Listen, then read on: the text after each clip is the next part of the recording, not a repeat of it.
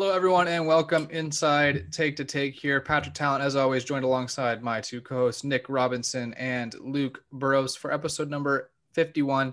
I say this every week, but it feels like we haven't done an episode in a while. Are you guys with me this time? Because it doesn't feel like it's been a while. I mean, we're kind of back into the into the weekly schedule, so I'm Yeah. I'm kind of in the in the rhythm. I feel like with the fact that there's now, you know, four or five games we're each watching in between episodes now, Yeah. it makes it feel like a lot longer than there is because there's a lot more talking points that come out of that. And I feel like we have to catch up on that every week now. So that's been interesting. a lot more talking points and i think that's probably why this one feels longer than usual it's because a lot of stuff happened last week some trades um, a big trade actually one of the biggest blockbusters we've seen in the nhl in quite some time and uh, to touch on more recent news actually jim rutherford um, general manager of the pittsburgh penguins uh, retired all of a sudden and he just kind of cited personal reasons um, obviously rutherford took a lot of heat for the offseason he had um, trading you know good draft picks who would end up being good prospects and and Hallander and Amirov for Kapanen, signing Mike Matheson. And I think he took a lot of heat. I'm not saying this is why, obviously, but um, he, he cited personal reasons. Hopefully, there's nothing too serious. Hopefully, there's nothing going on with his health. But um, this kind of came at an time. What do you guys kind of make of the situation here? I I mean, it's tricky because personal reasons are personal reasons. You don't really know, but um, it's it's a bit odd. I because I know on the I guess yesterday's broadcast, um, yesterday's Hockey Central broadcast, they were saying he was involved with the Yannick Weber signing at like noon yesterday. Um, whether that you know, I'm I'm sure I'm sure the decision to to resign wasn't made um, solely after that, but it's just interesting how how quickly it happened. Um, and then I'm sure we're going to get into it as well. The uh, potential list of replacements is um, a hot topic right now. So uh, I'll I'll let Nick say his his piece before I kind of get into that because there's some issues I have there. Yeah, well, that's a pretty good tee up, Luke. Obviously, you know, Jim Rutherford deserves a lot of respect because the Penguins won two Stanley Cups, quite frankly, after their window was supposed to be closed. And they really did that on the back of just smart transactions that were made by Jim Rutherford. And, you know, obvi- obviously hiring Mike Sullivan played a crucial role in that. But it is fair to acknowledge that he has played an equally significant role in downgrading the team since that. Obviously, with some of the additions you mentioned, Patrick, and I'm going to pull up this list here. This was a graphic shown on Sportsnet of some of the possible replacements for Jim Rutherford. And, you know, you look at the screen here, you got Tom Fitzgerald, Ron Hextall. That would be interesting given his history with the Flyers. Jason Botterill, he was formerly of the Pittsburgh organization, had a very difficult time in Buffalo. He was supposed to be the guy that turned them around. Uh, John Ferguson Jr., he's with the Bruins right now. And uh, Dale Tallon. And oh boy, what can you say about Dale and what he did for the Flyers? I know uh, Peter Chiarelli was definitely thrown around this one too. It's I'm not wild about the uh, replacements being na- or sort of floated around here. If I'm a Pittsburgh fan, Pat. Yeah, no, this like again, we touched about this with coaches. You know, whenever someone gets fired, we're going to look to all the unemployed guys. And this summer, before um, Washington fired their coach, we looked at Laviolette, we looked at Mike Babcock, we looked at Gerard Gallant. And it's no different for GMs. The only thing is, my knowledge about some of the GMs that are available might not be as high as my knowledge of some of the coaches. That's the only thing. Uh, looking at that list, it's kind of tough to make an argument for for some of them. And um, if I knew, if I had a better understanding of the GM market, I might have a better idea. But yeah, Nick, you touched on something, touching something good there, and that's that Rutherford had a sort of a weird tenure because give the guy credit, he did everything every single year to to maximize the window uh, and get the best out of Crosby Malkin. Every single year, he went to the podium. He said, "Our goal is to win the Stanley Cup. Our goal is to surround these players with the best players possible. You know what? We will sacrifice the future to win right now because we have two of the best players in the cap era. We're gonna we're gonna do it." And he did that. And a lot of the times, you know, the two cups in in three years was was it, was it back to back years? Back to back years. Yeah, back to back plus the one in 2009 and 10 or 9 whatever, I'm getting my dates mixed up. But he he made a conscious effort to win with that squad and he made good moves and then near the end we kind of saw some questionable moves obviously the one reacquiring uh Kasperi Kapanen giving up a good prospect or a pick and then prospect right on Amirov uh, it's kind of weird but I'd also like to give him some credit. He was one of the first GMs who actually looked into analytics. Pittsburgh was one of the first teams that actually got involved in hiring analytic people, uh, consultants, looking at the graphs, looking at the data that we we pull up a lot on this on this show. So, um, kind of a weird ending, and and if it wasn't just to change personnel, hopefully everything is okay with uh, with Jim Rutherford. Well, I think Luke, yeah. you wanted to mention something. Yeah. So that that replacement list, and I, I we had this conversation recently. I don't remember what the topic was on. I think it was on because I don't remember who's been fired recently. Mm-hmm. Um, anyways, though, you kind of mentioned it. Like it's just the the list. Whenever a coach or GM gets fired, the list for potential replacements is just the same rotation of five, five, uh, five guys, and it it it's just like why can't why can't they expand their their their potential suitors list. Like there, there's so many qualified and I'm sure effective names out there, and it just frustrates me that that whenever something like this happens, it's just someone from from that rotating cast just ends up slotting in anyways. And I'm assuming that's what's going to happen here as well. And that begs another question: Is what what's the plan for Pittsburgh? It should be to win right now, but at the same time, you don't want to rebuild, obviously, with this squad. But at the same time, you've sacrificed a lot of futures, some really good picks, some really good prospects to to bolster the roster right now. Whoever comes in is in a peculiar situation. There was an article on NHL saying this team has to win now. They're in a must-win situation in part because of this. Nick, I'd imagine you'd think that the goal, the motive should be to still win the cup. But do you think whoever comes in might take a little bit of a step back, maybe move on to for some from some assets and and try to get some futures here? I can't see how you can just because of the players that they already have in that system, what is around there. And they've already given so much up, up from that future core already. So I think if you're Pittsburgh, you're going to look at what won you the two previous cups. And that's just making smart one for one moves, just the little transactions that help grow your hockey team. And if they're going to bring in somebody with sort of an eye to make good bets on players that could work out, um, you know, there's no reason why a, pretty much a repeat of what Jim Rutherford was able to do in 15 16 couldn't happen again. So, uh, you know, I'd go for it again if I'm Jim or if I'm Jim Rutherford's replacement. I'm just looking to make small, smart moves that can benefit the hockey team now and using Crosby and Malkin while you can. Right. Yeah, I, I think yeah, like I agree with Nick. I, I and I don't really think you have a choice coming in with the yeah. with the team you're given. You're kind of you kind of have to run with with what's there for a few years. Um, because obviously like we we keep reiterating Crosby and Malkin they're uh, they're they're still very good. They're older um, but they're still very good so you don't really have a choice. Yeah it, it would be almost insulting regardless of what Rutherford did was to come in and say well no we're gonna you know we're gonna completely not blow it up but you know what I mean. Anyway uh, hope all is well with Jim Rutherford. There is an interim in, in Pittsburgh right now, obviously. Uh, let's get to the bigger, bigger news. And this was one of the biggest blockbuster trades we've had in the last couple years, uh, involving two really high picks. So if you've been living under a complete rock, this shouldn't be news, or this should be news. But the Winnipeg Jets acquired Pierre Luc Dubois, a 2020 second third round pick, in exchange for Patrik Laine and Jack Roslovic. Um, we had talked about Patrik Laine, and we actually probably the two biggest stars we've talked about on most of our shows have been Patrik Laine and Pierre Luc Dubois, looking at the situations with their teams, with their coaches. Are they happy where they are? Um, could there be a deal there? And we finally saw it. Uh, there was a bunch leading up to this. I thought the Laine situation in Winnipeg kind of got better. It didn't seem like there was as much drama there. Where on the flip side, in Columbus, you had Pierre Luc Dubois benching uh, or uh, Tortorella benching Pierre Luc Dubois for an entire period after some really lazy plays. Regardless, they made the trade. I'm curious to hear what you guys think because I might be the minority here on who I think won. But um, just real quick, who do you guys think won the trade? Nick, I'll start with you. I think short term, you're looking at a win for Winnipeg here. I think Dubois is the better player right now. However, anytime you're giving up two assets uh, when you're Winnipeg, to acquire that player. You've got Roslovic, who's you know very much a wild card in this trade. He could he's a boomer bust pretty much at this point. Patrik Laine, we know what he is. He is the one of the the purest talents in the league in terms of he's so one dimensional. All he does is score goals, and he does that exceptionally well and a lot better than some of his peers. But it almost feels like to me, Laine's got that maybe one step above that he can hit possibly that I don't think Dubois can reach. He's got a higher ceiling.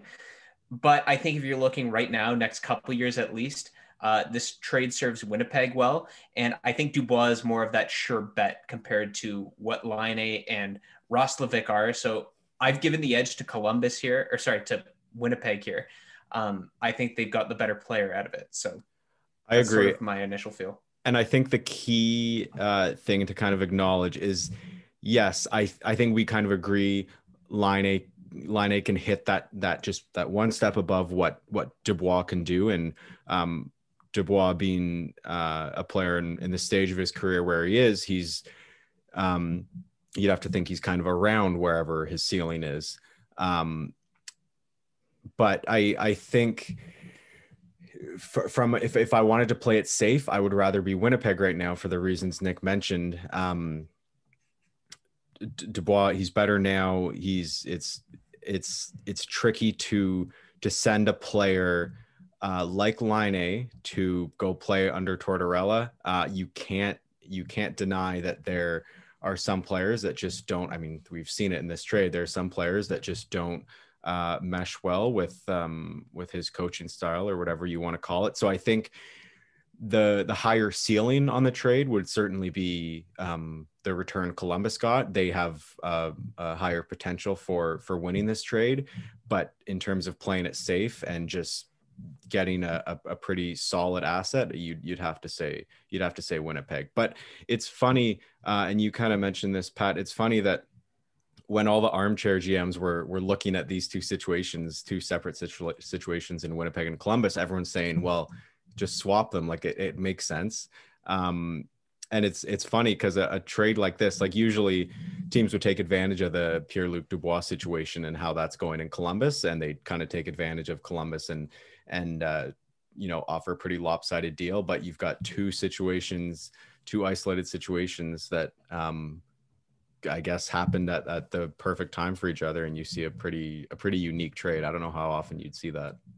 Yeah, um, especially the fact that they were picked two and three in uh, in that draft. So uh, comparing the players, for me, I think Columbus got the better player by far. Even on on Patrik Laine's down year, um, in in 2019 and 2020 he still had 28 goals he had 63 points in 68 games this is a fantastic hockey player who can score goals at will unlike most other players in the league arguably top well easily top five release probably top three if you wanted to look into that but i, I really think Patrik Laine the way he can score goals the, the kind of player he is I, I can't look at winnipeg and think that they got the better end of the deal. What I will say though is I think Pierre Luc Dubois fits into their lineup much better than Patrik Laine does in Columbus. I think you look at Columbus's lineup, you look up down the middle, you have Alexandre Texier and Max Domi, who Domi, I've said before, I'm not really convinced of his ability as a centerman, and then Jack Roslovic uh, hopping into the third line. Um, how Laine fits in with those centers, they're all fine playmakers, but Laine, someone who isn't that great defensively, probably needs a little bit more of a defensive presence beside him. So that's sort of my my issue with the trade. I'm seeing a ton of people think that Winnipeg definitely, you know, uh, they they fleeced they fleeced Columbus, and I, I can't really see that. Um, just the type of player Patrik Laine is, I think I think um, I think he's the better player. And even if you looked at the draft, if people even had Dubois' ceiling as being what it is now, I still think Laine's ceiling is that much higher. And I think a lot of people talk about Dubois as if he's some two-way center. He's not. He's never really been, and not that he can't become that, but his defensive numbers have never really been that good. You can look at JFresh player cards. You can look at the you can look at the Viz that we pull up so often on this. He's really not some two-way center. He's a really good offensive center, and he, I think he probably addresses a need on on Winnipeg more. But um, if I'm building a team, I'll be I'll be. You'd have to think there's more risk for Columbus here, though, wouldn't you? Uh, well, I think and what his next contract's going to be if he stays okay, and if they yeah. get him surrounded with the right players, yeah. but I, I don't think there's risk in acquiring a pure goal scorer because we've seen what he can do. And we saw it at the start of the season, right? He he opened almost was it a hat trick against Calgary and on the second or two third goals, two goals, two goals. Um, and at the same time, if we want if we want to get into this, there's obviously some stuff going on, or there was with Laine in, in Winnipeg, and he still came out and played hockey. That was still an issue from the playoffs with with Tortorella and Dubois, and Dubois kind of acted like a baby the way he was playing. Do you guys agree with that or no? Uh, No, because I just I don't agree with the forcing players to play when they've made it clear they don't wish to play for that team. You know, I think for the signs were pretty much there when the Dubois contract negotiation went as deep into the offseason as it did. The season was practically on the verge of beginning and he wasn't signed. So I think from that point on, I think Columbus really should have just sat him out and look to either make a deal quicker then, because obviously when they had a bit more urgency to make the deal, they got it done pretty quickly. Um, you know, from that one infamous shift night against Tampa Bay compared to when he was traded, I think that was an overall turnaround of what 24 to 36 hours. something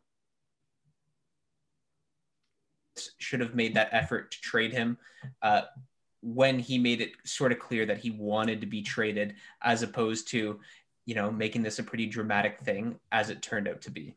Right. And I think it's worth noting Pierre Luc Dubois did not publicly request a trade. John Tortorella went on Columbus Sports Radio and said, "Yep, he wants out," and, and was talking about it. And I think they both made good points. Tortorella was saying, "Look, it's really hard to coach a guy who doesn't want to be here. We put a lot of effort into developing players, and hearing they don't want to be here sucks." And I can I can imagine that as what it's like being under Tortorella at the same time. And I'm not looking to pick anyone's sides, but I, I do think, you know, there was obviously some some stuff under Line, A, and obviously it dissolved, but he still played hockey. And I, I get what you're saying. Um, Luke, do you have any other thoughts on this? Well, I just, I just think we don't know, right? Like, we, Yeah. there's so much here, um, Right. especially in Columbus, and we don't know. So it's, it's hard to say. It's, and it, it could very well be Dubois getting put in a really bad light unfairly, um, or it could be the total opposite of that. We just have no idea what conversations are are being or were being had uh, in Columbus or Winnipeg. So Right. It, exciting though. Blockbusters are fun. I think it's the um, biggest. Do you think it's the only big, bigger trade of the year? I could very well see it being the only. Like I'm sure there'll be some minor ones, but I could very well see this one being the only. You know, half. I, this is big, but the only half What was decent what trade of the would, year. what would- have been like a big? I'm trying to think. I'm just blanking on all the big trades. Um, that when happened. like recently? in the la- like let's say let's say up until a year ago, what were like some Oh, significant? no idea what They've all been- a year I'm- ago. I couldn't even. I'm just thinking like free agent signings, you know, Pietrangelo signing and Krug signing, but I'm trying to think of like a big trade. I don't know. That that kind of ties into our next our next topic. Quite the segue, Luke. Is uh, Jarmo Kekalainen is he's had some blockbusters. He is not afraid um, to pull the trigger. I think the big one that a lot of the time people deemed a perfectly flawless trade was Seth Jones for Ryan Johansen, and this is one where honestly neither player panned out to what they were expected to be. Johansen's kind of a 50, 60 point center. Uh, Seth Jones puts up points as, as a defenseman, but um, for my money, he he is not what people think he is. Just from what I've seen and what I've read from him, JFresh had a fantastic article about how Jeff, JFresh is not, or uh, JFresh talked about Seth Jones. Jones is not the shutdown elite top pair defenseman that everyone thinks he is. He's a really good defenseman. Anyway, I wrote some trades down here. Let's look at Seth Jones and Ryan Johansen. Who do you think, and that was with uh, Poile and Dashiell, by the way, who do you think won that trade? I'd probably still go Columbus did. Um, you know, Johansen, for all, you know, sort of the concerns you have about the specifics of Jones' play, I think a lot of those concerns are existent with Johansen as well. And I, I, he's just not consistent enough. I still like Seth Jones. I still think there is a bit more to his game, even though there definitely are some flaws that don't get talked about enough. But uh, I still like Seth Jones, the player, more. I think.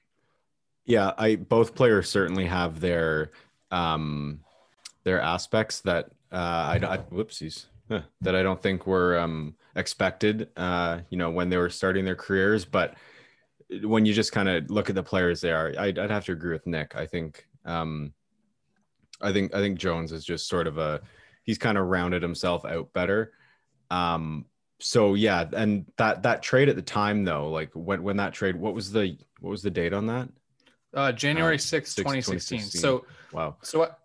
Yeah. yeah so i just think um at, at the time it probably i think it would have been a bit trickier to answer but but now and it's not not at all like one is um you know miles above the other i think just if you you know i'd more confidently say jones though again both um both certainly have their their drawbacks for sure And yeah, that's the thing. You look at the time, uh, Poile and the Predators, they had uh, Shea Weber.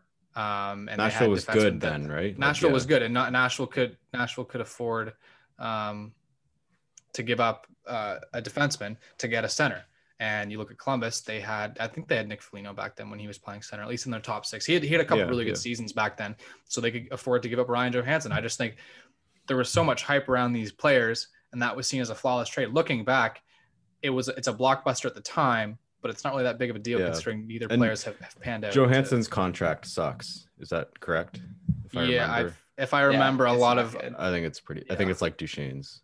Yeah, a lot of Nashville contracts aren't aren't great. Okay, let's and do again, one more real quick. what? Actually, hindsight on those ones because a lot of Nashville contracts we thought were really good at the time. And, yeah, yeah, yeah. Yep. All right. Well, there uh, there's a list actually. There was like a top 25 of Jarmo's uh, biggest trades and stuff like that. Um, but here's one from 2017. Um, Brandon Saad, Anton Forsberg, a 2018 fifth round pick to Chicago um, in return for Artemi Panarin, Tyler Motte, Luke, you're familiar with him, and a 2016, 2017 sixth round pick. Um, picks aside, Saad and Forsberg for Panarin and Motte. We have to say he won this. You, you get Artemi Panarin.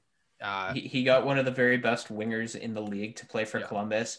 Uh, and one of the things you can't underrate here is that besides obviously they probably didn't win as much as they wanted to with Panarin there for the couple of years, but you have to look at how relevant Columbus was in terms of the broader scale of the league for at least a couple of years because you know it's not every day you can just bring in a superstar.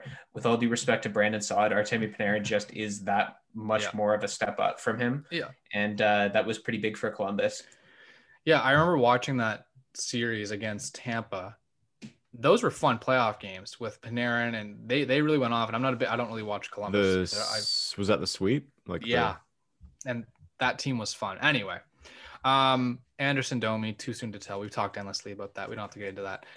All right, so let's move on and and touch touch on the Vancouver Canucks. Uh, Luke, your team, uh, they had a three game stint against the Montreal Canadiens. I won't gloat. Montreal handed it to them though, getting points in every single game. Um, they didn't win every single game though. Let's no, but they still got points in every single game. They got they got five of a possible six points. So can't be too upset as a Habs fan. Tyler Toffoli is looking like a fantastic addition. Anyway, I won't get too much into it. However, um, not to rip on the Canucks, and I'm not just doing this because I do a show with a Canucks fan, but hmm. um, Elias Pettersson and Quinn Hughes struggled, and they struggled immensely. Uh, in a lot of the games where Vancouver put up a lot of points, Pettersson did not register them. He didn't register a shot.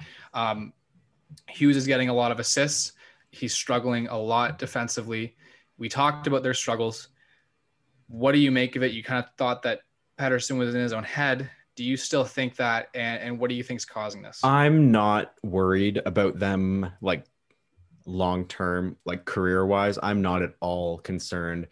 Am I concerned that they're doing this at the beginning of a 56 game season? Yeah, a little bit. Like it's kind of the timing isn't. How can great. you not be? Um, that being said, I, I really do think it's I think it's confidence issues in two young guys, and I think the room is quite shaken up from last year and we can go back and listen to the episodes i think in august when vancouver was doing well in the playoffs um, and i was i was raving about how how much that the room just like the team just seemed to gel together um, with that lineup. And it was pretty torn apart uh, over that shortened off season.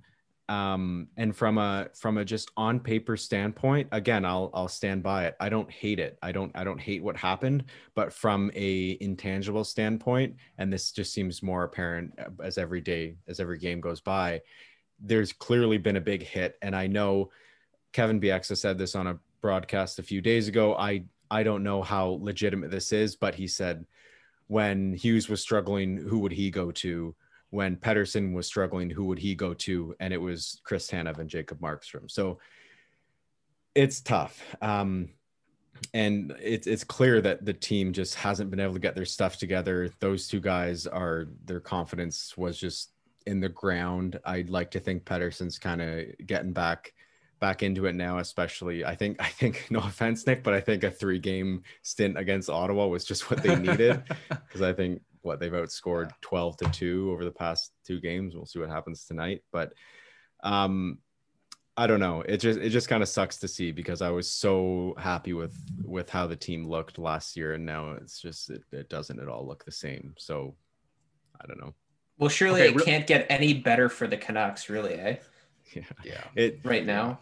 Yeah, Yeah. no, but I, I will say on Pettersson though, I don't think in the seven-one game he looked particularly good. no, I didn't really notice him, which was bizarre for a game your team's up seven-one. and even and last even night. at, at points last night, Mhm. right? He didn't look great. He got a good power play goal, which was, by the way, I, I'm not sure if there's an NHL challenge that exists um, for when the boards are flashing, the strobe lights going, and there's smoke being sprayed out before a goal goes in. Um, I'm not. You said Luke. I think that was some sort of foreshadowing. Um, but I, I don't know if there's some sort of rule in there that centers could challenge that. But I've never seen that before. But I, I don't know. Maybe think maybe that's that's, actually a little push he happened in needed, Rogers right, Arena from the strobe lights. Just give him that little bit of push, a little bit of confidence. yeah. Well, I, if if I could talk about Pettersson real quick, because it's it's one thing to to have your confidence shot, and, and every every team, especially young players, they go through that. And it seemed like Hughes was still playing with confidence for the most part. He was still skating the puck up. It was just he seemed to overlook his defensive play. And you look at last year, I was actually looking at his RAPM charts before the game. He was good both offensively and defensively. This year, it's just only offense, and he just seems to have completely forgotten about the defensive game. But with Pettersson, he made two really bad turnovers against Montreal, one against Scott. oh, he made a million. Yeah. and yeah, then there was the Toffoli one that led to the goal. And even last night, um, it's one thing to not play with confidence, but it almost seems like Vancouver isn't keen on using him as much. They were showing some stuff on Sportsnet, some power plays. They're working at first of all, Vancouver's power play um, looked much better, but they were they were working mainly with Bo Horvat and JT Miller and Quinn Hughes on the left side of the half wall, basically leaving Pettersson there that entire time. And even when he for a good chunk of it, at least against Montreal, would you say that's fair? Yeah, and but can I Okay, well, just say, like, I wouldn't even say Hughes. That cycle, like the cycle game right now between Horvat, Boeser, and Miller is insane. That is where Yes. Horvat is getting his goals. That's where Boeser is getting a lot of his points. Like that has looked Right. really good. Not even involving Pettersson just hangs out on the far wall. Just Yeah, and to it's it's a good thing that you don't have to that, like Montreal gives the puck to Shea Weber every single time. It has mm-hmm. not worked for a long time, despite the better options they have. This is almost kind of a good thing in a way that you don't have to use that one weapon you have in Pettersson. You have Miller, uh, Boeser, Horvat, Hughes who, who can work it down low, but it's their hesitancy to to not even pass it to him. Okay, so even when you can work with with Hughes and Horvat and Boeser down low, it's a really good thing. But just not even using them is, is what's kind of cause for concern. They haven't really given him the puck that much. Even when he's getting it, he's not he doesn't look like he shoot. wants it though. Like, Exactly, and that's and that's the thing. It's really weird. And then you look at last night's goal. Sportsnet was talking about in the intermission that sort of it was almost a partial breakaway, but then it became a three on one. Any other time, if Pettersson's going down that side with the puck, he should be shooting and making a deke. It almost seems like he doesn't even want to shoot. well, that's And the thing. If he and- if he made that back pass and it didn't release, Oh, JT know, Miller almost missed that. If Mhm. they didn't score there, then they're thinking Pettersson, why aren't you shooting the puck? So this this has to be a confidence thing. But I, I just want to know what you th- what you kind of make of all. it's this. it's it- it's it's all over the ice. He just does not look like he wants the puck, especially in the Montreal series. I think the Toffoli giveaway was the one he was just like right inside the blue line. He tried to mm-hmm. cross it and he just shot it right into the Canadian stick. I don't think that was Toffoli, but it's in like last year. If he was in that situation, he would have done something really cool with his feet and come out the other side with the puck, and everyone would have been like classic Pettersson. But now he's just he does not want the puck. He shoots it away, and Tyler Toffoli goes down and scores his eighth goal of the game. So I I think it's not an issue of him not being used. I think everyone know like I, I don't think the that power play unit is oblivious that he's not on his game right now. Um, like I said, Boeser, Miller, and Horvat clearly are on their game. They can just have fun with it until Pettersson figures it out. And then when Pettersson figures it out, you've got four extremely lethal weapons on the ice that you're gonna score like every time. So I I don't know. I I think I, I have all the faith in the world that he will he will figure out whatever this is, and then you, you won't have to worry about worry about giving him the puck because he'll just be normal Pettersson. All right, Nick. Well, let me ask you here because we talked about this, I think, at least a couple episodes about the offseason, about Jim Benning as a GM. I've been very vocal. I don't think he's a good GM, even his drafting record. I know people give him a lot of credit. I don't think he's been that good of a of a, of a scout, if you want to call it. Um, there's been numerous reports about the picks he's made that they that have worked out. That he didn't even want Elias Pettersson apparently. Um, back in, in, in, his draft year, you look at Quinn Hughes completely falling to them. Um, that was a good pick, obviously, but you know Benning loves the ECHL guys, but a lot of their really good European picks were from some of his uh, some of his associates and, and the co scouts that Vancouver has. Regardless, we talked about the offseason Vancouver had, and we had kind of beat around the bush and we sort of realized he had a bad offseason, in my opinion. Losing all those guys sucks and, and not finding viable replacements for them. You know, giving Jake Virtanen a contract instead of Tyler Toffoli and then coming out hearing that there wasn't even communication with Tyler Toffoli and they didn't even tender an offer. There was nothing really clear there. Same thing with Jacob Markstrom. It seemed like they were too caught up in, in Jake Virtanen. I don't, think, to, I don't to, think that's the issue though. Well, you look at like if not if not Jake Markstrom, you look at Tyler Toffoli. And they talked about it on Sportsnet how essentially there wasn't really any communication with Tyler Toffoli. You gave up a lot of assets to get him, a good prospect in Tyler Madden. You have him for 16 games. He plays excellent. He's excellent in the playoffs. He says he wants to come back. He was exactly what Vancouver needed for their to sort of relieve the pressure off of their elite offensive pieces. And they didn't communicate with him. They never really tendered him an offer. And then all of a sudden he's thinking, well, okay, I'm going to sign somewhere else at a, at a very reasonable cap hit. And all of that happening had Canucks fans. It seemed like more on Twitter they were more vocal about wanting Benning gone. You you know losing Markstrom fine, and, and you can have faith in, in Demko and Holtby, who've actually been okay this season. That's fine. Tanev hurts. You don't really get a viable replacement for his role, or at least a veteran presence. You lose Toffoli. They're in a really bad situation. And Luke, you had mentioned you were okay with it given how he couldn't really have done anything else too crazy, and that's he fine. cut. But hold on, because of because of mistakes he made, he didn't do. Yeah, right. So, like, yeah, exactly. I I don't think I don't think lack of communication is the where you should be pointing the finger right now. I'm sure if Benning, hold on, I'm sure if Benning thought he was going to be able to make a deal, he would have communicated. I think, but I'm I'm not at all get, um, letting Benning off the hook. I think the issue is is you've got $15 million tied up in Loui Eriksson, Tyler Myers, and like Jay Beagle or something. With that kind of money, you signed Toffoli, you signed Markstrom, you signed Tanev, you probably signed Stecher as well. Maybe you at least signed Markstrom Toffoli. Close to all those guys. Tanev, yeah, like it's it's it's it's just it's a situation but, but where he, you look at it like, and I know hindsight is twenty twenty. The Loui Eriksson signing at the time if it was six million over three years, I'm fine with that. Even if he um, plummeted like he did in that first year, but six million over six years is extremely dumb. Same with Meyer. It's it's the term for a lot of them. Why are you giving? Why are you? It seems Benning's conceding on both term and money, when in reality, maybe say, yeah, we can give you six million. We'll give you three years. Same thing to Myers. I don't I don't know the exact right, let me, on. Beagle, let me get to my. Yeah, all right, continue. I'll get to my question for Nick here because they said there wasn't communication and the money that could have been signed used to re-sign Toffoli was used for Virtanen and Gaudette. It's not like they didn't have it's not like they were completely up against the cap.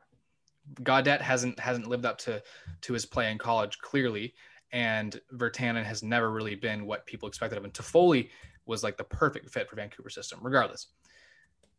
Luke, are you at a point or uh, Nick, sorry, do you think at this point the Canucks should look to move on from Jim Benning? Yes, I think they probably should have looked to move on from him back in 2016. Like literally, I, I feel like I haven't gone really a stretch in my, you know, entire hockey fandom where I thought Jim Benning was really the guy to solve things in Vancouver. Yes, he's made a couple of decent draft picks here and there, but it, it, his pro scouting is completely flawed. And I will touch on another team whose pro scouting I think is completely flawed uh, after this, but you know, Jim Benning is definitely one of them. I think his uh, how he evaluates players, how he addresses Vancouver's needs, it's a bit of a mess. And then he finally hits a home run, like you said, on Toffoli. And because of other mistakes he's made, he doesn't have the money to re-sign him. I think Vancouver really just needs a fresh set of eyes on this to sort of guide them out of this trouble. Maybe a look to a bit more analytical type uh, decision making just to make smarter moves when you're looking at bottom six guys like Beagle, because Beagle isn't not good because of his contract. He's not good because Jay Beagle's not that good. Like that's one player that really sticks Yeah. out in my mind. You just need to look at areas of your lineup that you can be getting for cheaper. And when you're committing multiple years in term, you know, multiple millions of dollars to guys in your bottom six or, you know, not very good defensemen, it, it becomes a bit of a mess like we've seen in Vancouver. So it, it- it's going to be interesting to see what happens with Pettersson and Hughes. Both of them are coming up here uh, soon. They're going to need Edler. to move some money around because right now on paper, I don't think you're able to keep all three of those guys. And I I just like to I don't think you signed Toffoli with what you signed for Tannen and Gaudette for. I just like to make that No, clear. well, what Virtanen's making what a little, you know, the two together is three something. It's Virtanen's making 2.55, which I like. Gaudette's making 950. I, I don't think you're signing to Toffoli for Toffoli's only making four point four. 3.5. If, I I know Toffoli is not taking 3.5. No, but but he's only making in Montreal four point four. I know, I know, but I'm saying in any case, whether he's dealing with Vancouver or Montreal or any other team, I don't think there's any scenario where Tyler Toffoli takes 3.5. Is what I'm. I yes, but a GM can clear a million in space. You can you can you can move some stuff around. You can right Okay. because yeah, in that case, in that case, if you're doing that, you probably don't sign Braden Holtby. You probably sign like a Thomas Greiss or something like that. Yeah. You take sort of the million off there. and and I will say like Holtby and Demko haven't been great, but they haven't definitely they haven't haven't been the problem. I, I would say like Dem, Dem, but uh, the first few games, it was like you you were waiting for them, one of them to kind of catch on, and then you're gonna ride them for a bit, and looked like neither of them wanted it. I think Demko, again, sorry Nick, it might just be because they're playing Ottawa, but I think Demko's kind of coming out of it now. So if he's if he's the number one, I'm I'm probably I probably prefer that to be honest. But all right. So just before we move on to the next topic, fire Benning. Just give me a yes or no. Yes, yeah, absolutely. Well, it's not really clear. You, it seems like you're like, well, I just- okay I'm- because like Fire Benning, I just think not for the reasons that people are getting upset about now. It's like this is this has been a an issue for a Fire while. betting Like, shouldn't be a new thing. yeah, yeah, exactly. Okay, fair enough. Um, all right, well, let's touch on uh, the Ottawa Senators, Nick. And again, I've I've watched most Sens games. I've been watching most of the games in the Canadian Division. Uh, the first couple games, I thought the Sens played were really exciting. We saw Tim Stützle. We saw the game against Toronto that they won. That was a ton of fun. Um, and we talked about it. I think first or second week. If Ottawa brought in too many veterans. Eric Branson, you had all the guys surrounding the young players in the top six. You had Logan Brown not making the team. You had Branson not making the team. And we were kind of thinking, yeah, you know what? It might be too many veterans. And now, because I'm seeing Sens Twitter, obviously it's the people that were on our show before, uh, being very vocal about this lineup having too many veterans. And what started as a fun, what would what would have been a fun but dis what I how to say this, a fun season, but still not a good team Expectations. yes, kind of just went to it almost seems like last year all over again. What are your what are your what's your take on Ottawa right now?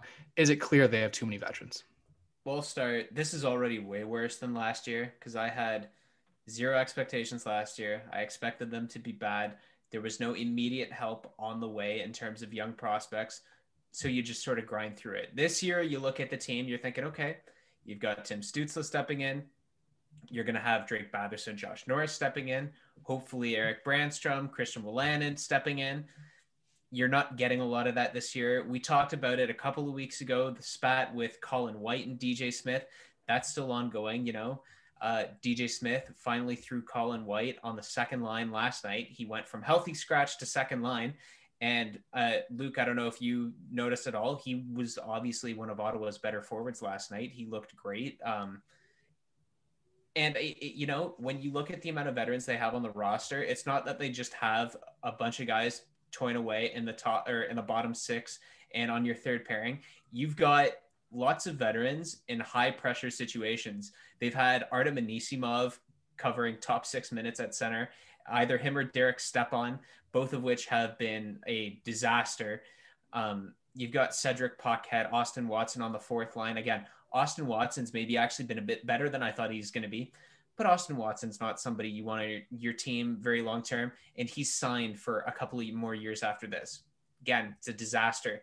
Braydon Coburn has not worked. Um, Matt Murray was supposed to come in sort of get some confidence back. You know, he's 26, but he is a veteran in the league now. He's been uh, he's been around long enough. He's at least a veteran on a decently young Senators team, but he has also been a disaster to this point. So it's not even that they have too many veterans. I think at this point, it's it's I'm more so looking at the veterans that they brought in aren't even playing well. And I think to me, that is the insane part in all this because I'm not going to mind if they bring in a bunch of veteran guys and they're at least playing okay and the Senators look a bit better. This team looks far worse than it did at any point last year, which is mind boggling to me given the investment that Pierre Dorion put in a lot of these players. It's crazy. All right. A question. Yeah. Um, I from from what I see on Twitter and what I hear just around, Sens fans are upset. Can I ask who are you upset with, and then who is kind of the general Sens fandom upset with, and then I have a follow up. I would say the general fans, uh, the general fan fandom, Sens fandom is upset with DJ Smith. I think he's you know I, have criticized dj smith multiple times be it on the show be it online in articles i've written tweets I've put out. I've criticized DJ Smith a lot for his player personnel uh, decisions. Nikita Zaitsev, who's had a, actually a pretty solid start to this year, has, you know, it, last year he was a disaster, but was still logging a lot of minutes. He puts a lot of trust in guys um, in the bottom six that are a lot more physical and maybe not actually good defensively.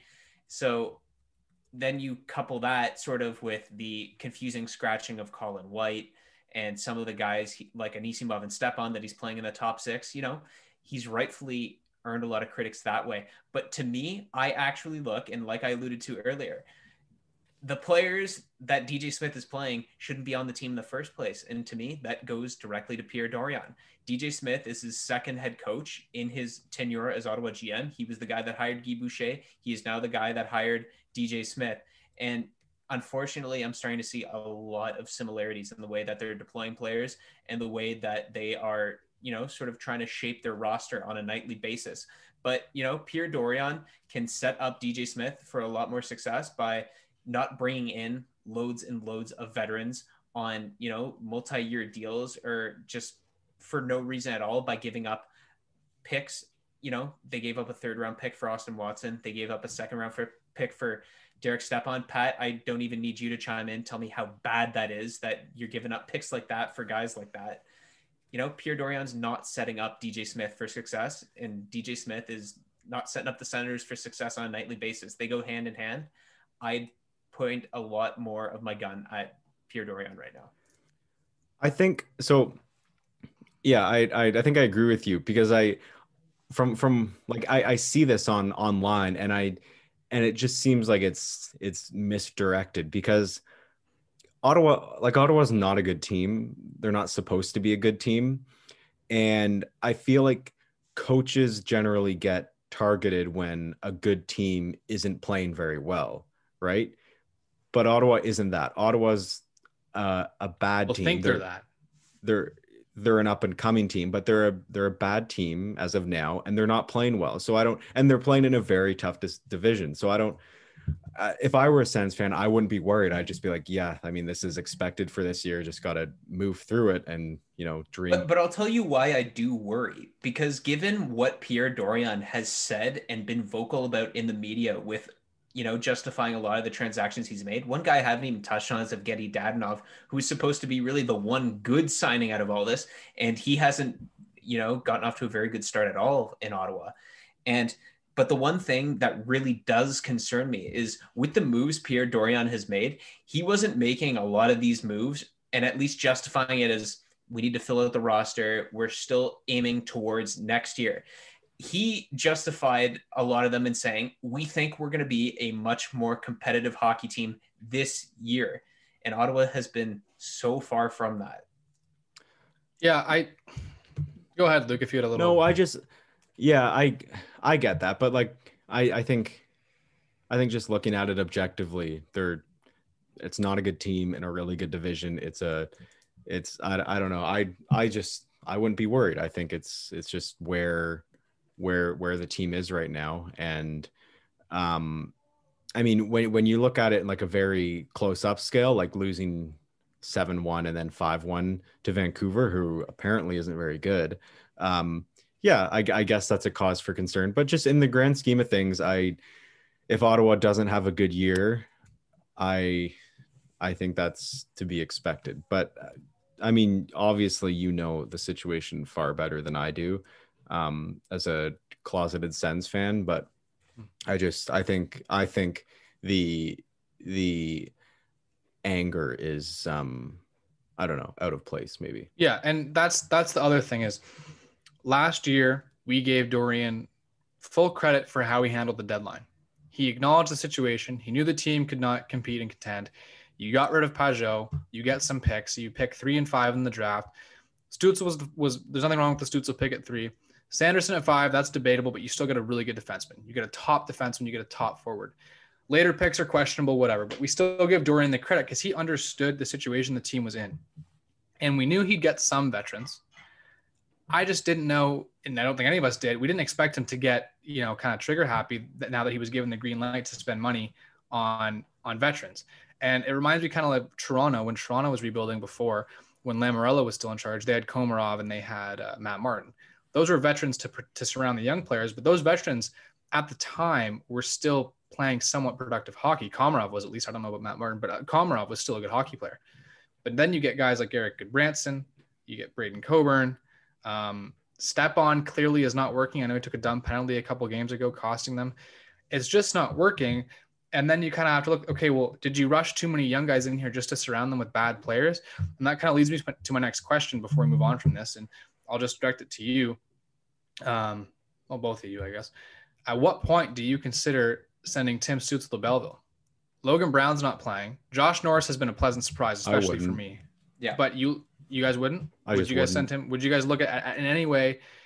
Stützle, he he's been playing fine. He's been look, he's been good. He hasn't been For, fantastic. for what that's fine. reason? Like for his development? For well, if okay, if he's not Because I, getting, I think from what I can tell, he's pretty developed, right? Like, I, I- he he he's a doesn't very look like a yes Jesperi Kotkaniemi situation to me. well. Hey man, we can we can this is we can have an a- like a unnecessary don't even- shots. Yeah, such an unnecessary shot. You know how many turn, man, I'm already mad. You know, I don't even want to do the show. I'm not in a good mood. You know what, man? Pettersson didn't get a point in a 7-2 win against the against the Sens, and he was minus five. Too busy I don't looking even. at I, don't, I hate plus minus, but he was minus five in like a six goal game that Canucks scored. So that's pretty pathetic as well. All right, if we Okay, want to go there, That's I'm really, I'm really happy. It's, Whatever. it's anyway, the heat of the Canadian division, baby. God. yeah, we have to do this. I think the Habs play the Canucks in like six days. Like we Next have to do it all yeah. over again. Yeah. Anyway, okay. Let me get back to the point of my question here. All right. Tim Stützle is a very smart player. Very, very, very smart player. He knows what to do at both ends of the ice for the most part. He has been fine first couple of games. He got injured, and Nick, I'll, I, I, I- don't know his ice time the past couple of games. If it's been relatively high, if it's been low, let's say it has been low. Let's say he doesn't start. lo- I think it was the lowest amongst Sens forwards last night. It was one of the lower ones. Okay, that kind of fits to my question then. Let's say it, it gets lower and he's not being played a lot. He's not playing well. Ottawa's not doing well. Do you at any point consider saying, "Hey, take take a couple weeks in Belleville"? It, it helped, and, and Luke can poke fun at Kotkaniemi. It helped Kotkaniemi. It did. He came back and Kok- played well. Kotkaniemi, I'm s- Kotkaniemi wasn't isn't as good as Stützle. no, if- but I'm not comparing is the two ready. players. I well, you well, are though. no, I'm no, I'm I'm not comparing the two. I'm not comparing I don't two think players. he's comparing the two. I'm saying when Kotkaniemi, who was nine, how old is Stützle 19? Stützle just turned 19. Okay, Kotkaniemi was 19, by the way, when he got sent to Laval. So they were two young players who were struggling, or Kotkaniemi was struggling at least, and he went to Laval for two weeks, and it helped him out. I If if if the Sens can do the same with Stützle, would you do that? I, Is- I don't think you can take that off the table right now. Sorry, Luke. I'm gonna I'm gonna take the lead here because Patrick's been trying to ask me this for about five minutes. It feels like I you can't take that off the table right now because you know his ice time isn't exactly uh, you know up there with some of the superstars. I don't think you can dismantle the first line of Tkachuk, Norris, and Batherson right now to put Stützle there and give him better line mates because that line is pretty much the only consistently good Senators line right now. I think the solve at the NHL level is you have to play him on a line with Colin White and Evgeny Dadonov. I think that's the easy fix at the NHL level because right now he's playing with Tierney and Brown. With all due respect to Chris Tierney and Connor Brown, they're fine shutdown forwards, but they do not have the skill and the speed to keep up with Tim Stützle. And that has been painfully evident in a couple of Vancouver games here. And he's shown flashes like he did in a couple of games against Toronto of that individual moment of pure brilliance that you know Ottawa has lacked for so long at the forward position. So I, I think you have to consider putting him in, in Belleville and considering it better uh, for his development at this point. If he's going to be playing with two defensive stalwarts and forwards, you need to surround him with better line mates in Ottawa. And while the forward core is not great, there are better options there in Ottawa. I'd even call up Logan Brown and put him with Stützle at this point because you That's just need show. to find a better fit for him than yeah. two defensive guys. You need players that can keep up with him. Logan Brown's the guy I want, but I will take Colin White. I will take anybody else with Stützle except for Brown and White or Brown and uh, Tierney. Sorry. Yeah, you know, we almost made it. I'm I'm with Nick. You bring up someone who's capable of playing, a skilled guy capable of playing with him in the bottom six if he's not going to play in the top six. And also, I was thinking about this the other day. A veteran I always thought Ottawa would look to bring in, and this in part could be just me obsessing over Montreal's cap situation, but Paul Byron seems like a good fit to go to Ottawa. Um, yeah. Yeah defensive could. forward. He's a very fast forward, great penalty killer, but he has some upside. He scored 20 goals a couple years ago. He'd be someone who'd be great alongside. You see, you see, that's a veteran you pay a pick for. You don't pay a pick for an Austin Watson or a Derek Stepan. Those are players that you get paid to take. Exactly. Um, it, that's that's the point that I made with Dorion earlier. I'm yeah. okay if you're bringing in veterans that are good. I, I, but I I have no tolerance for bad veterans that you paid and gave up to get. Right. That's what has really irked me about the Senators right. so far this season. I we'll see where it goes, but I think uh, just my last note here on the Senators. I think there are definite changes coming back. Uh, sorry, when definite changes coming when they are back from this Western Canadian swing. We got a game against Vancouver tonight. They got two against the Edmonton Oilers, which should be an absolute comedy show uh, going at this rate. but I think once they land back in Ottawa, I think you're going to see Erik Brännström, Logan Brown, um, possibly even somebody like Alex Formenton straight back up to Ottawa. All right. Well, let's. uh We almost made it a full show without Luke having to poke fun at Kotkaniemi, but it was relevant. I had to bring it up. It wasn't. It wasn't personal. Well, it feels personal. Anyway, uh, let's real quick before we wrap up here because there's a Habs opening game I need to watch in about 10 minutes. Opening uh, home opener. Anyway, Jake Muzzin and Matthew Tkachuk. This happened two nights ago, I believe, maybe three nights ago. Regardless, uh, Toronto beat Calgary in regulation. Calgary was pushing the last minute, weren't able to score. At the end, when Toronto's celebrating, uh, Muzzin's on, I think Muzzin's on the on the ice actually, and or uh, Tkachuk's on the ice, and yeah, and uh, uh, Muzzin has the game puck, and he just flicks it towards Tkachuk. Tkachuk tried to hit it out of the way, uh, missed, made him more mad, and then went up and started uh, fighting Jake Muzzin. And then, if that wasn't enough, going to the bench, he slams the bench door. He did some weird thing and punched the wall.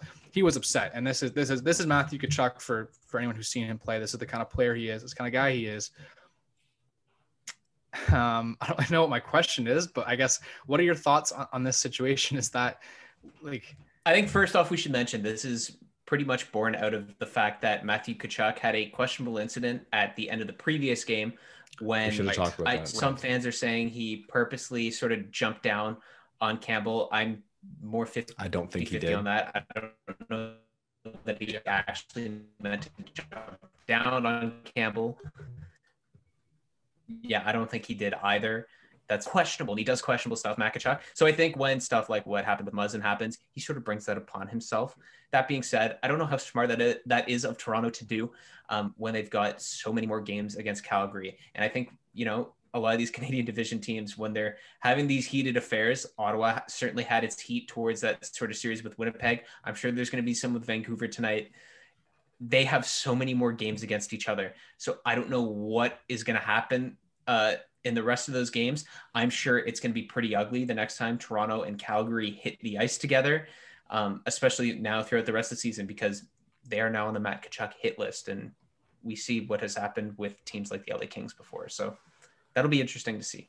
I think um, those two situations specifically, I don't think Tkachuk meant to to knee Campbell in the head. I I could go on about that, but I I won't. Um, and then the situation with Muzzin, uh, I think those two were those were separate things. I, I yeah, I don't think he was happy about getting a puck shot at him. Uh, and then, but I I think his his uh his outbreak in the hallway, I don't think that was related really to getting a puck shot at him. I I Right. that doesn't make sense. I think that was probably related to uh, a bigger issue, something game related. I saw a Well, but- suggestion. Maybe it was because his teammates didn't exactly get Yeah. as heated about it as he did. Or Yeah.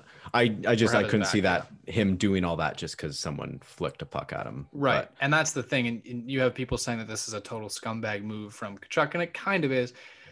Let's not pretend for a second that if Matthew Tkachuk flicked the game puck at Oh. a Toronto Maple Leaf, don't even. they would that they would not be they would. And it's, this is the thing. I get it. I would be livid if a Leaf did that to a Hab. I would be pissed off. But I would also it would also but comparing the moves, what Tkachuk did was worse. But I come on, ever, anyone would be would be pretty irritated. It's like when Suzuki tapped Carter Hart's head in the playoffs after scoring a goal on them. It's just like stuff like that just irritates you. But I it's think- part of the sport. It's the but I, I think most people would get irritated and then just keep it to themselves. But if it happened to a leaf, it'd be like, how is it just be all over everything? Everyone Yeah. would just be so upset. But How will this affect affect Freddie's next contract? Anyway.